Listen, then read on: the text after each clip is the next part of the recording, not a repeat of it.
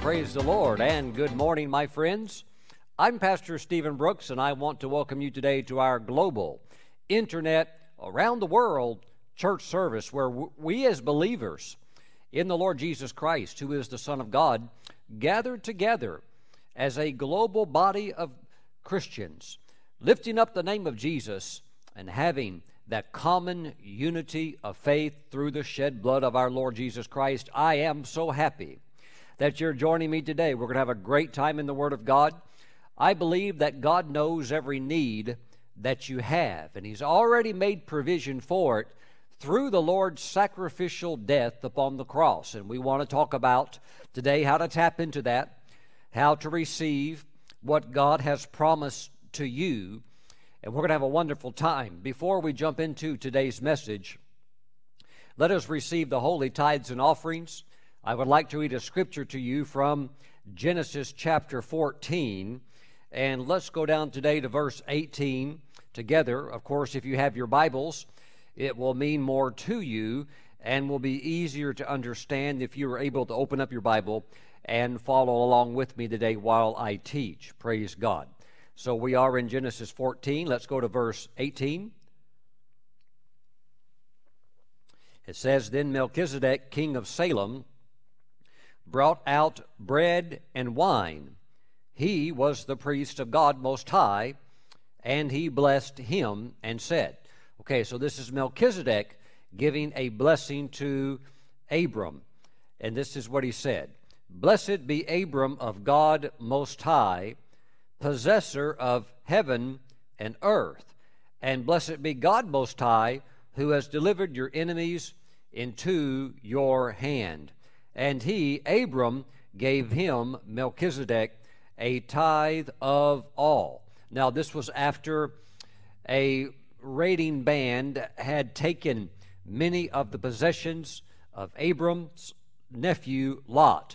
And so he goes away with his own servants and captures everything that was taken, brings it back, and he gives a tithe of the spoil to Melchizedek, the priest of God Most High. I think it's very important to understand that Abraham, Ab- of course, Abram's name was changed to Abraham, but Abraham was a tither a long time before the, the Old Testament, Old Testament Mosaic Law was enacted, which basically made tithing a requirement under the law, under the Old Covenant. This was many years before Moses was ever born. But yet here we have Abraham tithing because it's just the right thing to do. My friends, I want to shoot straight with you today. If you want to engage God in a financial covenant, now remember, a covenant is a deal, a transaction that is defined with simple, well-to-read, easy-to-understand terms, where two people coming together, both doing their part, and then it's enacted together. It's a binding agreement, a binding covenant. If you want to engage God in a financial covenant, the only way that you can engage God on a financial covenant is through the platform of tithing.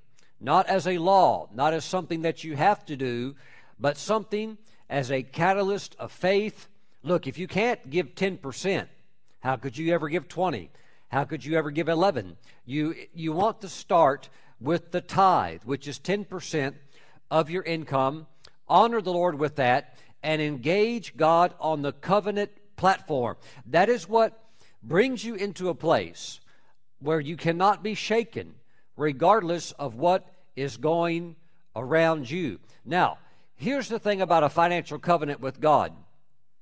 Until you do your part, God is not obligated to do His. So it's not going to click. It's not going to start. It's not going to be enacted until you start tithing. Praise the Lord. And when you start tithing and you're walking with the Lord and you're living for the Lord, I'm telling you what, you begin to see God's hand on your life, in your finances. He will get you through every situation, every trial, every difficulty, every struggle. God will take you through. But until you do your part, God is under no obligation to commit to your financial well-being unless you're willing to meet him on that condition, which is tithing. Look, there's a lot of Christians. They, uh, they, they don't tithe, but yet they turn right around and say, God, help me financially. I mean, get, you, you stop and think about it. Uh, what, what kind of a business person would engage in a covenant with somebody who has no interest in the other partner's well-being? In other words, why would God bless anybody who's a believer when there's nothing in it for him? So God's supposed to say, okay, I'm going to bless your finances, and then you can just run off and do whatever you want with your money, and you can have me as your Savior, but I guess you don't want me as your Lord.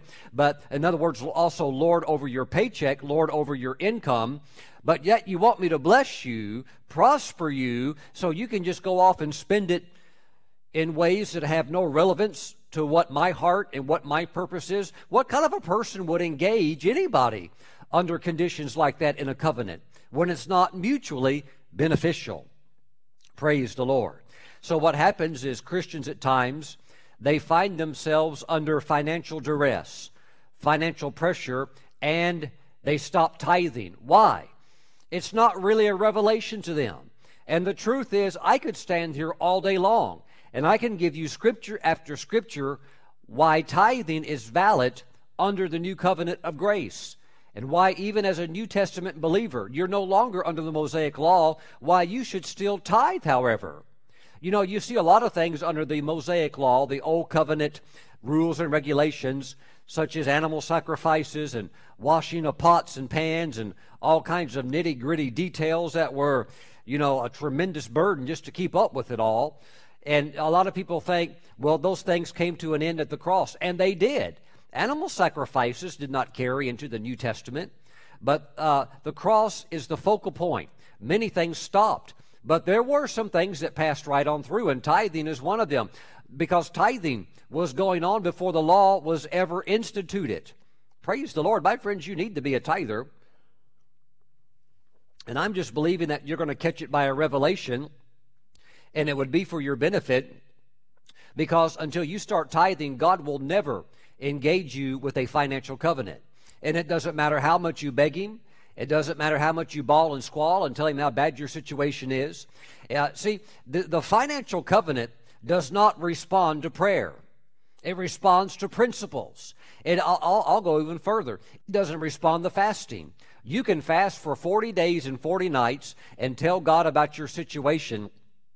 But my friends, if you want to walk in ongoing blessing, not just a one-time miracle bailout, but if you want God to work with you in a financial covenant where he supports you, takes care of you, undergirds you, and constantly meets your needs regardless of any outside circumstances, then you need to be a tither, and you need to come into this and engage in this, so that come hell or high water against your life, you say like Abraham, I'm a diehard tither, and the first thing I'll always do with any money, with anything that comes into my hand, I'm going to give a tithe to the Lord on that.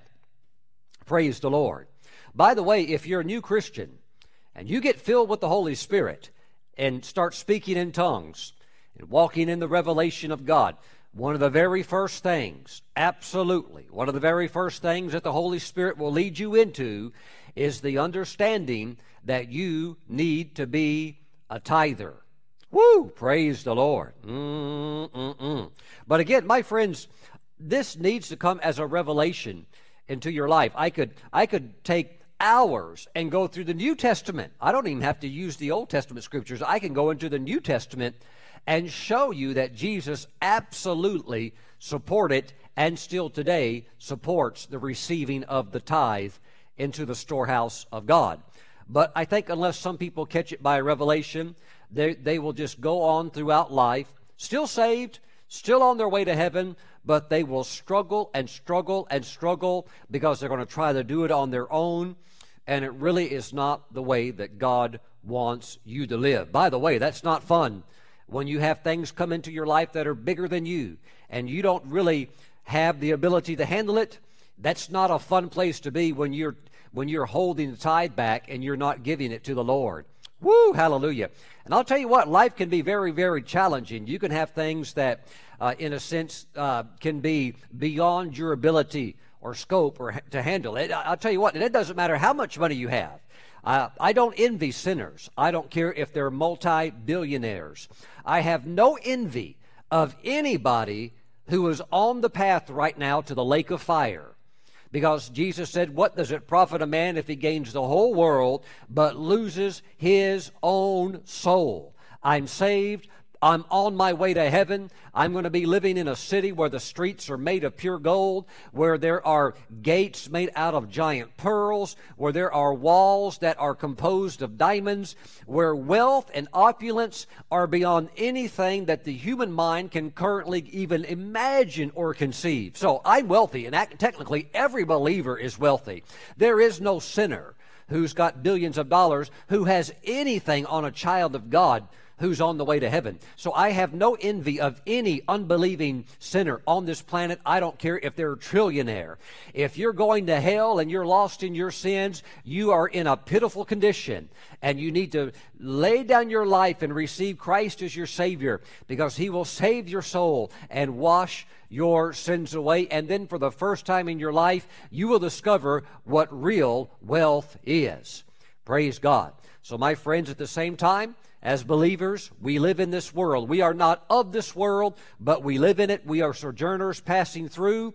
And while we're here, we need to be good financial stewards, which means paying bills on time, having extra so that we can be a blessing, establishing various types of savings and so forth, and just flourishing, because the greater blessed you are, the greater of a blessing that you can be into the lives of others. And so if you want that, and I believe that anybody with a, a sane mind would, then you really need to think about whether or not you are wanting to be blessed financially and, and engaging God in a financial covenant, which can only, you, you, you, there's no, look, there's no need to try to reinvent the wheel.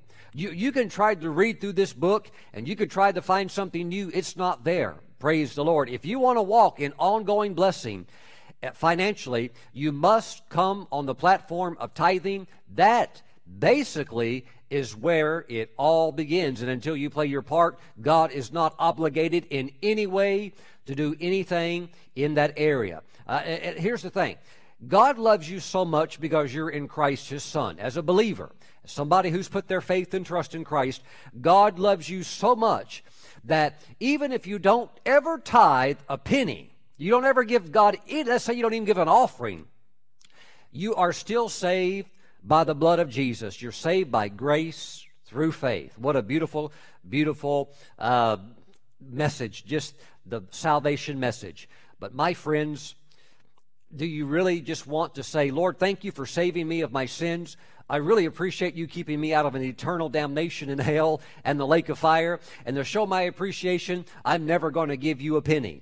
You know what? The, I, I'll, I'll say it again. Anybody that gets filled with the Holy Spirit, you begin to speak in tongues, you get your prayer language, the Holy Spirit will lead you into tithing. Praise the Lord forever. But there are some, it's not about just sharing the Scriptures, although that's my responsibility. You have to catch it by a revelation. So if you want to walk in unshakable financial security, you need to be a tither. Now, uh, now God is obligated. And, and see, what God can do, what your employer can never do. Because companies that have been in business for decades, some of them even fade off the scenes. There were companies that were major corporations fifty or sixty years ago. They're not even around anymore today. So, you know, times change and seasons change, but regardless of famine or what's going on in the world, shakings in the economic uh, environment, if you walk with the Lord and you work on that platform, you will be stable, stable, stable all the time. Glory to God. Father, I pray for your people, that they meet you, if they're not already, that they meet you on the platform of tithing, that that if they've never done it, that they will step out in faith. Even as you said in Malachi chapter three, prove me now in this, test me now in this, and see if the blessings will not flow. So, Father, we just thank you. We thank you that we dare to believe your word. We know that your word is true. In the name of Jesus, Hallelujah. Amen. There are some of you, because of pressure, you have backed off from your commitment to the Word of God, and you have you have stopped tithing. Remember, there's no condemnation for those who are in Christ Jesus. So there, it's not like you're being condemned. But my friends, remember though, uh, you can go to heaven by just being saved and washed with the blood. You don't really have to do anything because it's not earned. But if you want to be blessed though, see, I'm talking to those that want to be blessed. I'm talking to those who want to make an impact in their lifetime and not just get a ticket st- stamp and say, that's all I need. Let the world go to hell. I'm getting out of here. Who cares? I'm talking to people that want to shake this world and see millions and millions of people saved, one to Christ, so that we have an inheritance when we go to be with the Lord, and so that we also see the church edified and strengthened and walking in the image of our beloved Savior Jesus. My friends, if that's you, you need to be a tither so that you can be blessed and you can do all that God has called you to do. Now, if you are mailing in your tithes and offerings, please send them to Stephen Brooks International, P O. Box three four five six. Again, P O. Box three four five six. The city is Mooresville, North Carolina. Our zip code two eight one one seven. You would like to bring your tithes and offerings into the storehouse of God safe and secure online, you can do so right now or any time of day or night by visiting the ministry website, stephen brooks dot org. There is a link on the homepage called Tithes and Offerings, Sow and Reap, and you can go there and bring them into the storehouse of God.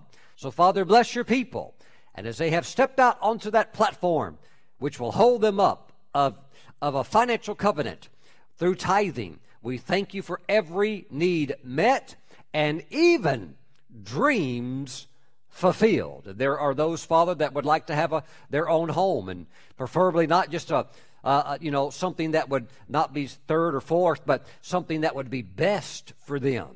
Father, bless them with that dream home. Hallelujah.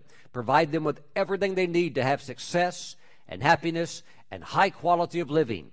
In Jesus' name, and we shout around the world, amen. Praise God. Lord, we thank you today. Now, follow with me over to Isaiah chapter forty. And I, I just felt of the Holy Spirit that we need to talk about spiritual altitude. Woo! I want you to get up and get ready to go into the Spirit. And, you know, you'll have, you'll have challenges in life that will try to keep you from getting heavenly, that will try to keep you from getting up off the earth realm. And I want to I want to encourage you today that it's time to gain spiritual altitude. Praise the Lord. Father, let your Holy Spirit come and illuminate the Scriptures so that we might understand your word and walk in the light of it. We give you praise in the name of Jesus. And we say today, amen. We are in Isaiah chapter forty, verse twenty-nine. He gives power to the weak, and to those who have no might, he increases strength. Even the youths shall faint and be weary, and the young men shall utterly fall, but those who wait on the Lord shall renew their strength. Now, it's the waiting on the Lord that really is the hinge pin for this verse, for this statement. Because if you want to go up, you're going to have to go through the waiting process. I want to be honest and talk with you a little bit heart to heart about the waiting process that takes place from being earthbound to gaining altitude and getting into the spirit realm. I, I just sense many of you today, you're going to be enlisted into the spiritual Air Force. Just, you know, I know I know. Sometimes we talk about the spiritual army. Well, today I'm talking about the spiritual Air Force. Woo! Praise the Lord. But those who wait on the Lord shall renew their strength. They shall mount up with wings like eagles. They shall run and not be weary. They shall walk and not faint. Let's talk for a moment. I think, I think if you and I went to a koi pond together and we were looking at the koi fish, and we saw koi fish that swam, but we saw another fish for some reason that just didn't want to swim, and just for whatever reason, just, you know, he popped his head up out of the water and said, you know what, I don't like water, and I don't like swimming, and I, I just don't like my life. You would think, okay, this is a very strange fish. There's something, my friend, strange about a fish that does not like the swim and does not like the water. In a similar illustration, it would be like if we could go and watch beautiful birds fly. We could see them spread their wings and ride on currents and let the wind lift them and let them God has created them to do. But my friends, if we saw a bird just sitting around all the time that had the ability to fly, but he never flies, and we say, hey, uh, why aren't you flying? And if, and, and if he responded to you and me and he said, you know what, I'm just not really into flying. I know I'm a bird, and I know I'm made to fly, and I know I actually can fly if I try. I, you know, I'm just not into it. That's just not my thing. We'd say, hey, you really are a strange bird.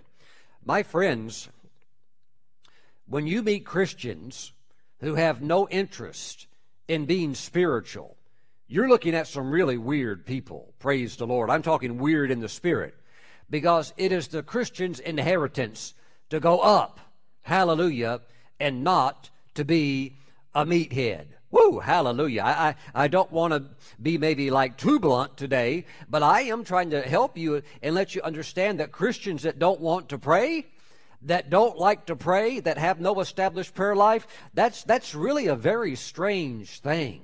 Praise the Lord. That's like the fish that doesn't like water, and it's like the bird that doesn't want to fly. So as believers, we need to be going up. The Spirit is sending glory to God into the heavenly realms. But those who wait on the Lord, see, waiting on the Lord is how you get airborne. You know, maybe you wake up in the morning, and let's say you had a good night of sleep. Let's put it in a positive light. You wake up, you had a good night of sleep. Maybe you got yourself a little coffee. Maybe you even had a little breakfast, because you pray better after a little breakfast. Get some energy, okay? So you're ready to go. And you start praying, and maybe, you know, after a few minutes, you're just like, well, doesn't really seem like much is going on. I'm, I'm praying, and uh, doesn't feel like anything's happening. My friends, you have to wait on the Lord. You have to learn to wait on the Lord, and you also need to give yourself time so that you can go up. Praise the Lord. I've seen people, they, they pray five minutes. Literally, I've seen people, they pray for five minutes, and they think, man, I just climbed Mount Everest. Praise God. I, I'm a spiritual giant. And boom, they're off. They run into the day, and, uh, you know, they're, they're, not, uh, they're not in a place where they have gone up. You must go up to get fresh revelation. You must go up and spend time with the Lord. And that just sometimes can happen very, very quickly. You have to wait on the Lord so that you can begin to climb and climb. Look, when you get on a jet airplane, let's say a passenger jet airplane, whether you're on a Delta, United, or American Airlines flight, or whatever you might be flying on, you sit on the tarmac, you sit inside that plane, and the plane takes off. All right, now you're in the air. But look, it takes it takes almost thirty minutes for that plane to get to climbing, or, or what we would say flight altitude. Now, I know a fighter jet can get there in about a minute and thirty seconds. But, you know, they can go supersonic. We're not allowed to do that. But the thing is, it's going to take that jet twenty minutes to climb up to cruising altitude. You need to give yourself time to climb to cruising altitude. Woo! Hallelujah. And you, you and I both know that's, that's really, really hard to do in ten or fifteen minutes, unless you just have those glory moments where you hit the gusher and you're like, boom, you're just like there. And that can happen sometimes, but that's not the norm. My friends, the norm is those who wait on the Lord. They're the ones that get renewed with this strength of God, and that's what moves you into the place of soaring like the eagle. So you, you must wait. Give yourself time to get the cruising altitude, and then when you get there, you need to cruise for a while. See, what some people do, the moment they get the cruising altitude after maybe twenty or twenty-five minutes in prayer, the moment they do that, they begin to descend and come right back down. Well, that's a short flight. That's like me flying from Charlotte to Atlanta. Okay, that's that's a forty-five minute flight. By the time the plane gets to cruising altitude, they already start dipping the nose down, and it's time to begin to bring this thing into the uh, descent. And, you know, we'll be landing in just a few more minutes. But, my friends, in the Spirit, in order to soar like an eagle and get that renewal and get that refreshing, get that clean, pure oil of the Spirit flowing in your life, you need to cruise at altitude for a while. Fellowship with the Lord. Talk with the Lord. You need to get up into the high places. See, sometimes in the spirit realm, you can begin to smell the fragrance of evergreen. And if you ever go to the mountains, you'll notice that there is change with the landscape, with the trees and the bushes and the shrubbery. The higher and higher you get up in elevation, some of the normal trees, like oak trees, chestnut trees, or things like that, you don't, you don't find those way up high. But when you get way up high, everything thins out pretty much to where there's just evergreens and different types of bushes that are acclimated to high altitude. So if you're ever in the Spirit and you begin to smell evergreen, it means you are in the high places. That's the Holy Spirit helping you to know that you're in the high altitudes. Sometimes when I'm in prayer and I get deeply in prayer, I go into a vision and I'm able to see myself sitting at the very high point of a mountain. And I'm up on that mountain and I'm able to view things in the spirit realm. And the Lord, watch this, the Lord shows me about you. He, t- he shows me about my online church members. He shows me about my ministry partners. He shows me about people who love, care, and pray for this ministry, and, and sometimes even those completely outside of it. God speaks to me about all kinds of things, but that that happens. I, I can only get into that, seeing in the Spirit and going into those visions when I'm in when I'm in that high place with the Lord, cruising altitude, waiting on the Lord. That's when I lean into these visions.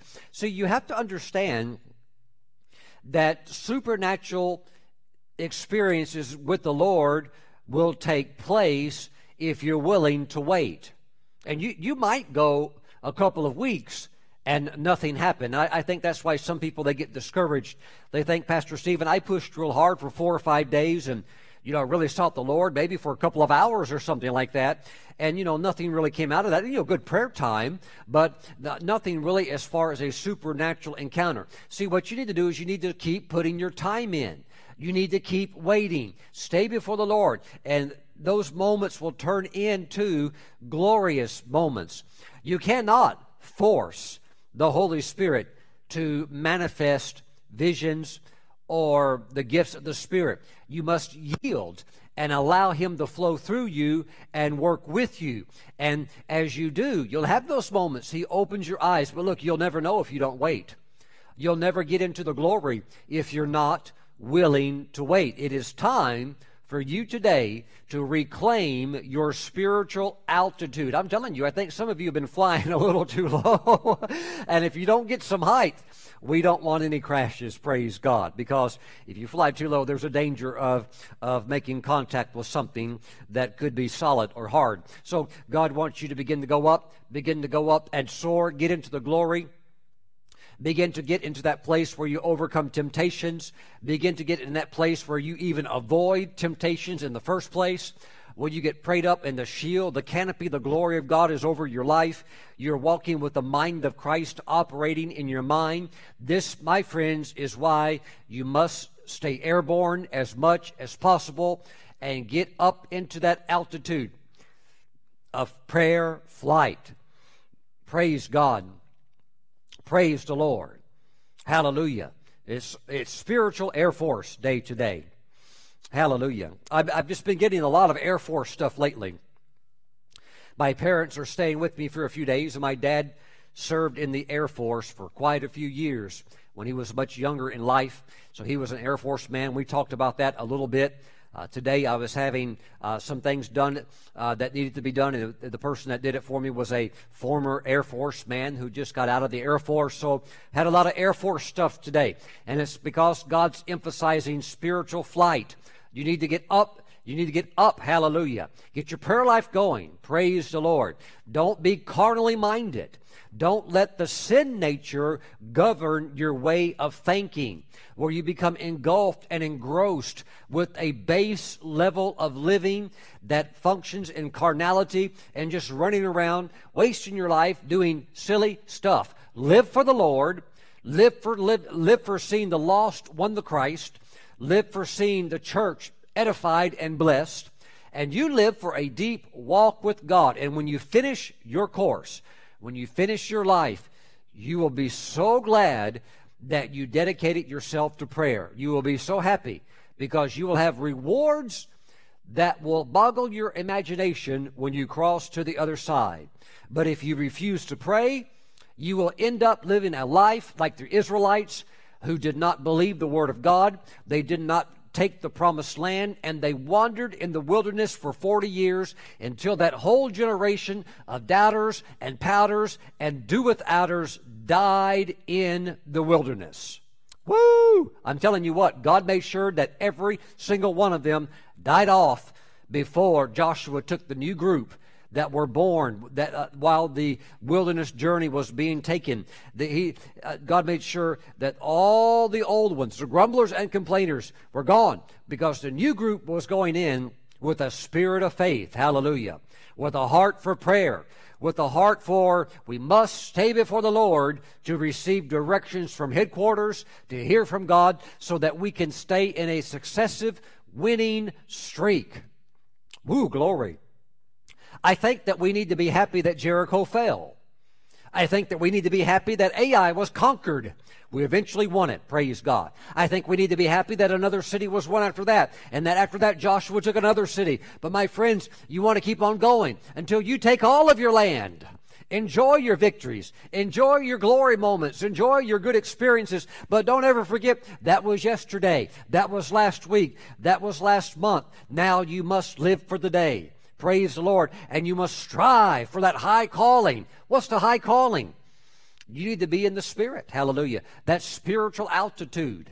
Glory to God. Thanking God for all that He's done, but yet knowing there's more. And we have not yet attained to the full measure that God has called us to attain to. So what do we do? We press. Every day we press. Lord, greater glory, greater miracles, greater signs and wonders. Lord, a more consecrated walk. Lord, a more sanctified walk. Lord, a more holy life. Hallelujah. Lord, for you are holy, holy, holy. The Lord God Almighty, who was and is and is to come. We go forward. Praise the Lord. Learning more, growing in grace, growing in the knowledge of God. But the moment you get out of your flight and you, you abandon that, your knowledge increase stops. Praise the Lord. So it is time, my friends, to soar in the Spirit and to wait. Wait on the Lord in prayer. Spend time with the Lord. You cannot rush this. You cannot rush this. Spend time with the Lord and you will be rewarded. Absolutely, God will reward you in ways that are remarkable in your, in your physical life and even in your spiritual walk with God. I'm telling you, you will have the highest quality of life that's available. And Jesus said in John chapter ten, verse ten, I am come that they may have life and may have it more abundantly. And the word life that Jesus used was the Greek word zoe, Z O E. And it actually means the God quality of life. Right here, right now. You have the divine nature of God imparted into you. When you became born again as a believer, the old sinful nature that you inherited from Adam, who spread it to the whole human race, that was cut off at the point of your salvation. And at that same point, you received the divine nature of God into your spirit. Your spirit was recreated, and now you, you have God's nature on the inside of you. So my friends, it's time to live for the Lord. It's time to experience the God quality of life. And you discover it. Hear me today. You discover it in the prayer closet. You go up in your place of prayer, whether it's the prayer closet or whether it's the garage or whether it's your, your bedroom or wherever you go. But that's where you find it, that high quality of living in your prayer life. And out of that, everything emanates into a beautiful place with God as you as you walk in prayer and you follow the principles and the teachings of God's Word. Hallelujah.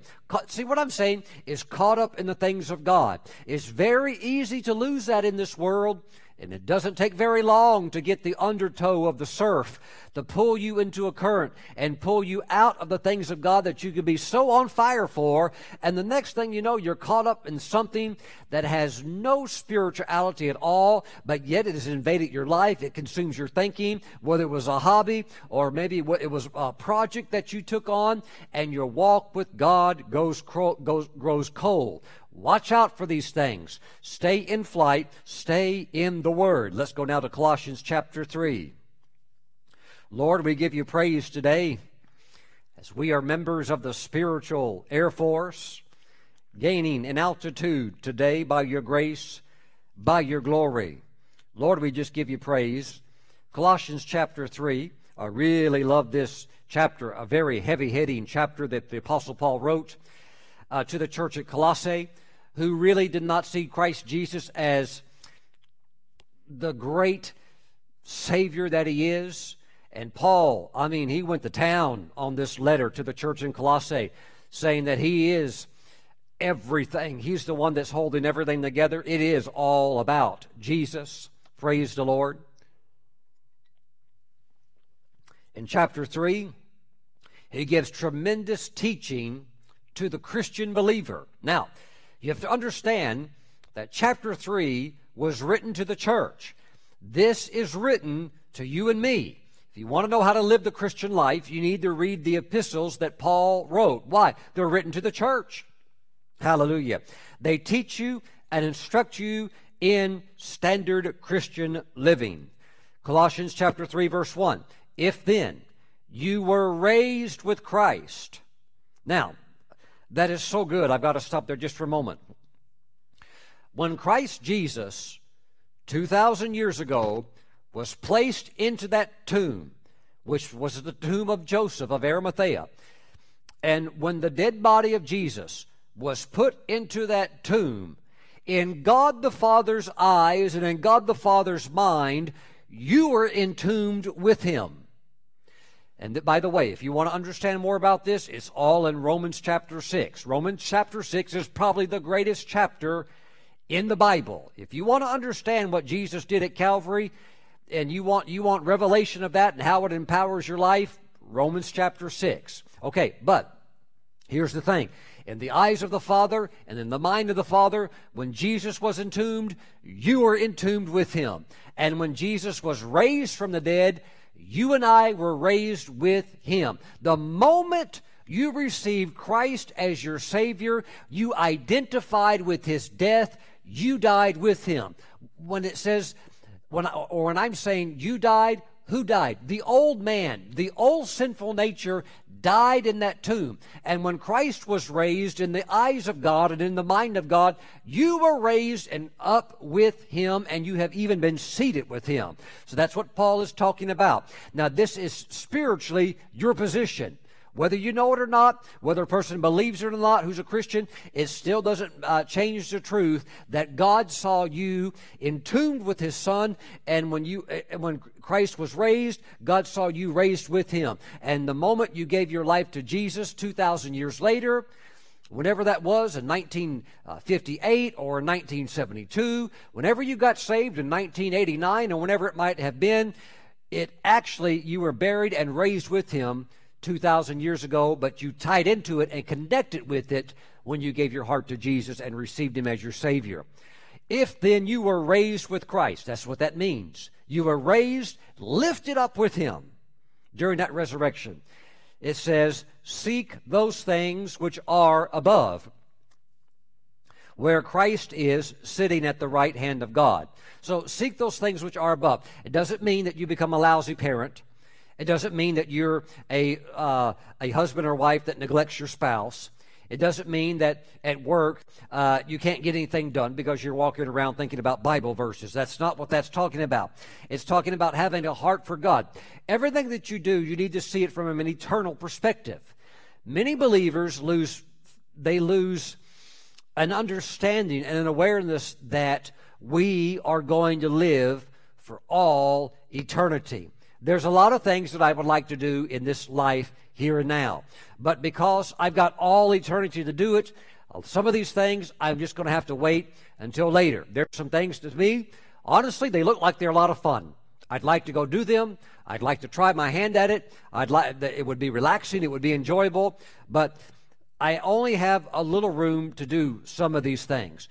The majority of my room, the majority of my calling that takes up my space is just doing what God has assigned me to do. I know what you, you understand what I'm talking about because you have an assignment from the Lord as well. So that's what that is referring to. Seek those things which are above. Be eternally minded. Be concerned about the welfare of the souls of others who don't know Christ. Always look for an opportunity. If that door is open, to share it at the right moment, at the right time. And also let your life be a living letter that speaks louder than anything perhaps that you would ever say. Let your life be an example for them to see as well. Verse two, set your mind on things above, not on things on the earth. Set your mind on things above. Be airborne. Be spiritual. Don't be all worried about stuff. Don't be all anxious and fretting and chewing up your fingernails or even your toenails. Whew, Lord, help those people who are chewing their toenails. They're so nervous. Ooh, that probably doesn't taste very good. My friends, that's low-level thinking. Ooh, thoughts of poverty, thoughts of just trying to survive, thoughts of like, well, I'll just tough it out and live with this, all this junk. No, my friends, break free by the power of the Spirit. Thoughts of, well, I'll just live with my, with my sinful addiction. No, my friends, begin to get airborne. Live for the Lord. This stuff will start to fall off of you. It'll start to come off of you, and you'll get flight. You'll get flight. Some of you need to clean your feathers. Hallelujah. We have one of the most beautiful birds that comes to the front of our office on a daily basis, and we call him Pinky. He's so pretty.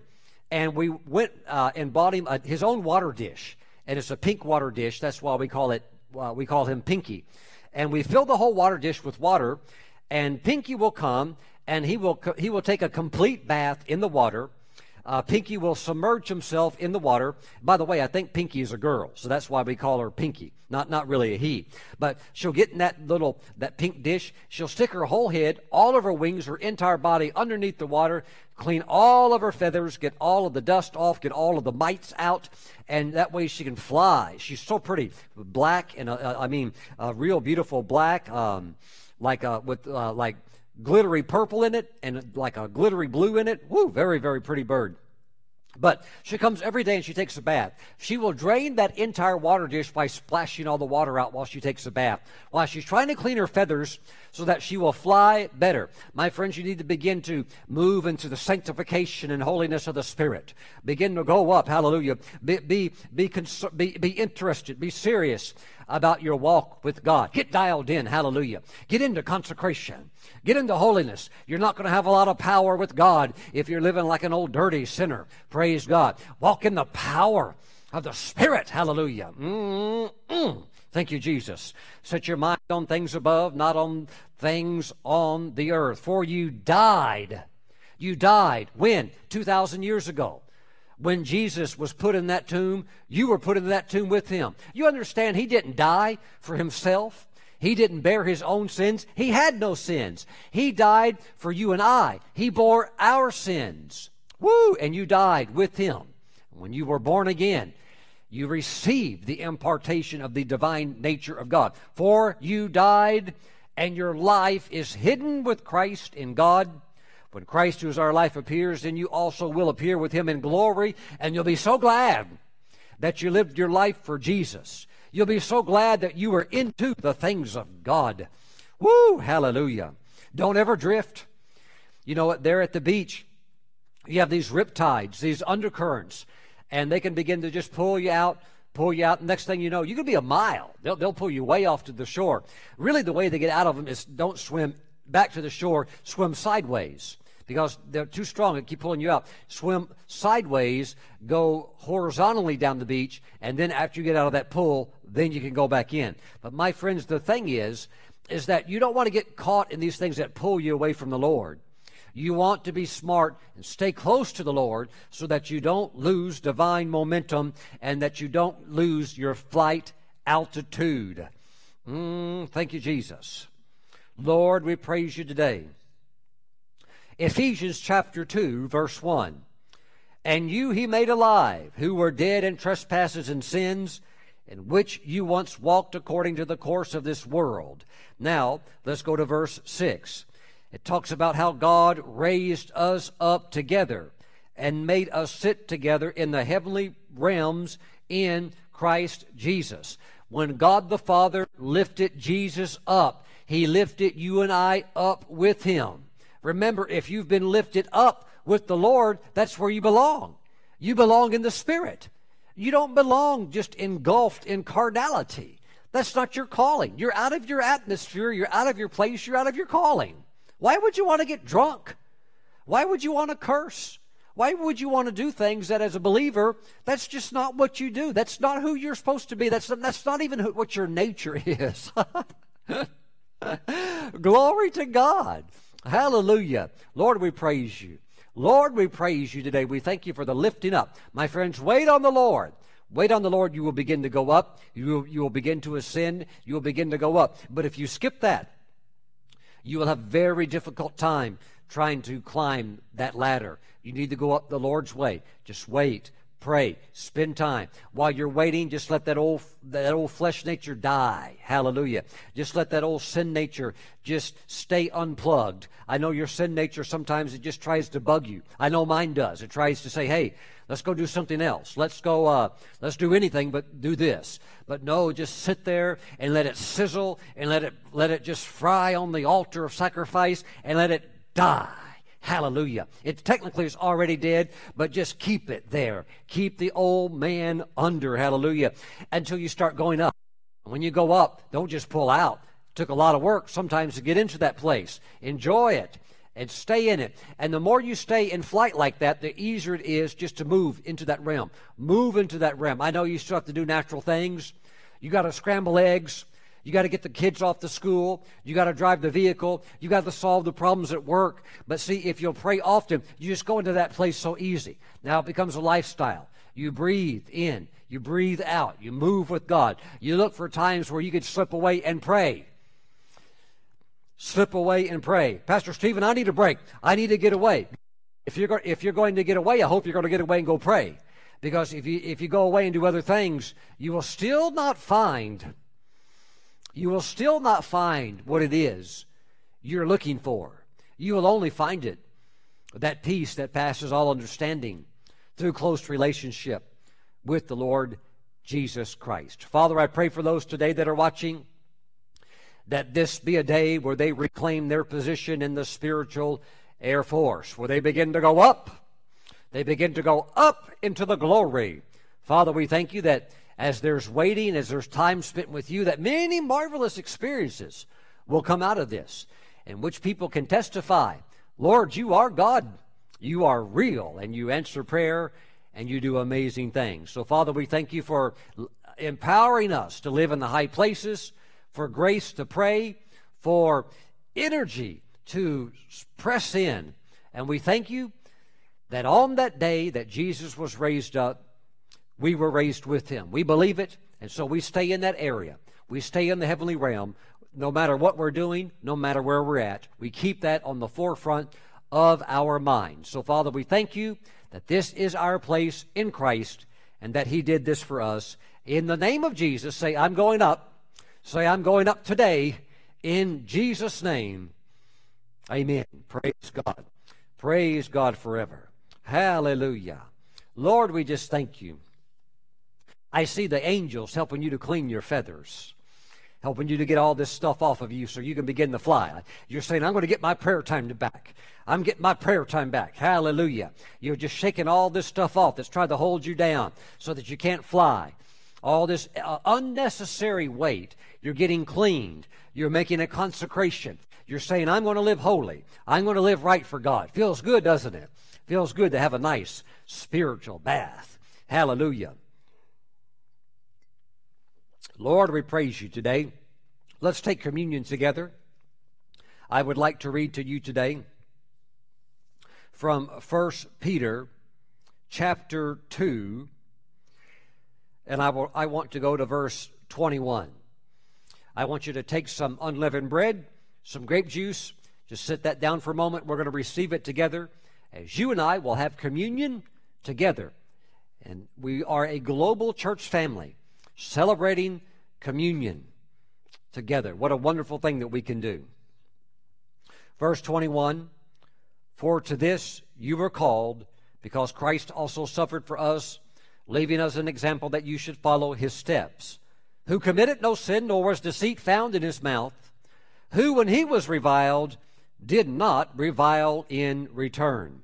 When he suffered, he did not threaten, but committed himself to him who judges righteously. Verse twenty-four, who himself bore our sins in his own body on the tree. The tree, of course, referring to the cross. That we, having died to sins, might live for righteousness, by whose stripes you were healed. Now notice this, that we, having died to sins. As I mentioned earlier in Romans chapter six, particularly in verses one through four, it tells you that your sin nature was cut off when you became a Christian, when you became a believer. You had your sin nature cut off, and the divine nature of God came into your life. Here's something that will help you. If a doctor does an operation on a person's appendix because there's something wrong with the appendix, it's infected, they want to get it out of the body, what the doctor will do is he will make a surgical cut. And that's what actually it refers to in Romans five, when it talks about the cutting off of the old man. What the doctor will do with that appendix is he will cut it off and he will remove it from the body. Now, when you became a Christian, God cut off your sin nature, but what God did not do was he did not take it out. He left it in your body. Okay? So the thing is, it's cut off, but it's still in your body. So, you only have one nature. That is the divine nature of God. But technically, there are actually two natures in you, but you only have one of them. You have the divine nature of God, but you also have the sin nature. You're no longer the sin nature. That no longer has any power over you. It's been cut off, but it is still in you. To give you an illustration, it's like having a lamp in your house. You can have the lamp, and as you look down the top of the lamp down to the bottom, you see the, the cord, the power cord, running from the lamp, and it stretches over there to the wall. Now, if you take that power cord that runs to the lamp, and you take that power cord and stick it into the socket of the wall outlet, energy will flow through that line, the lamp will come on. As long as you don't plug in the sin nature, it cannot, it cannot uh, give you trouble. In a sense, it won't reign over you. It can still try to like say, hey, I'd like to come alive again. I, hey, I've got a few ideas. Would you like to sin today? I've, I, here's some feelings of what this would be like. Okay, you can have some of that going on. But as long as you don't plug it in, it has no life over you. That's what the Apostle Paul said in Romans six. Sin shall not have dominion over you. It shall not reign over you. And that word reign refers to king. Sin is no longer your king. It can't dominate you, boss you around, and make you do it. The only authority it has is what you and I give it. Okay? So remember that. Don't plug it in. It's been cut off. Don't ever plug it in.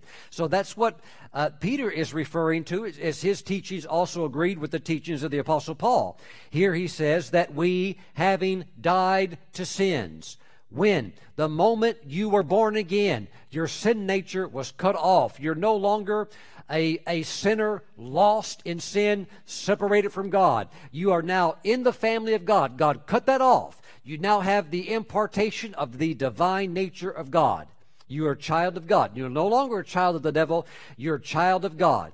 But as the Apostle Paul said, I, I keep that old man under.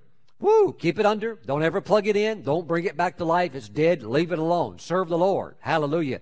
So when we take communion, remember that Christ Jesus is our life, that we belong to him, and that we have died to sins. I'm telling you what, when you get airborne by the help of the Holy Spirit who helps you and I to pray, He gives you the power to live a life that's pleasing to God.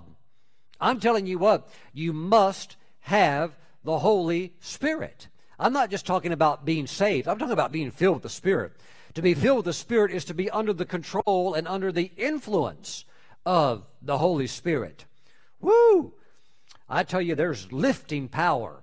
Lifting power over addictions, lifting power over sin, lifting power over carnality, lifting power over thoughts that say, oh, I don't want to pray. There is lifting power by the Spirit of God. Can you imagine that the Spirit of God lives in us? What a blessing that Jesus has made available, because that is the case. We are the temple of God. The Spirit of God dwells in us. Father, we thank you for the bread and the juice. We bless it. We consecrate it. This is now the flesh and the blood of our Savior Jesus. Father, we give you praise for the flesh of Jesus. As we eat it, we thank you that He is the Word of life. We believe the Bible. We believe your promises. And we thank you that you empower us to live in heavenly realms. We thank you that we are spiritual people, that we have the mind of Christ, the mind of the Anointed One, and we thank from that high spiritual level. We give you praise in Jesus' name. Amen. Let's receive.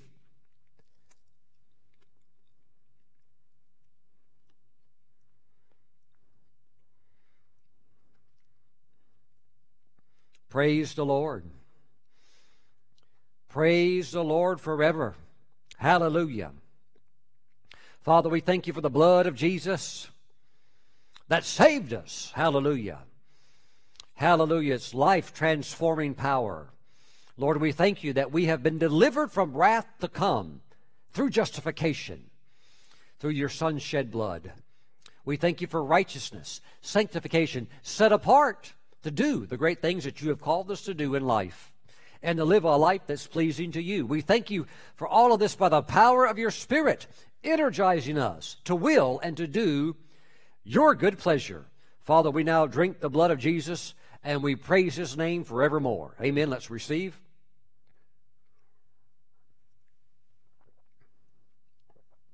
Glory. Glory to God. Stay spiritual. To be a Christian is to be spiritual. Yes, it still means you're practical. It still means you get things done. But it means you're spiritual. You like to pray. And you do pray. Hallelujah. Glory to God. And you pray even if you don't, even if the flesh nature doesn't want to pray. Your spirit always wants to pray, always wants to work, uh, walk with God. So keep the flesh nature pressed down. It's the, the sin nature has been cut off. Don't let it get strength. Keep walking with the Lord, and you will go from glory to glory. Hallelujah. Father, bless your people today. We thank you for your word, that it feeds us and provides divine nourishment. We thank you for the flesh and the blood of Jesus. And we thank you for your life, living the highest quality of life possible, because we are in your Son and His life is in us. Father, we give you praise.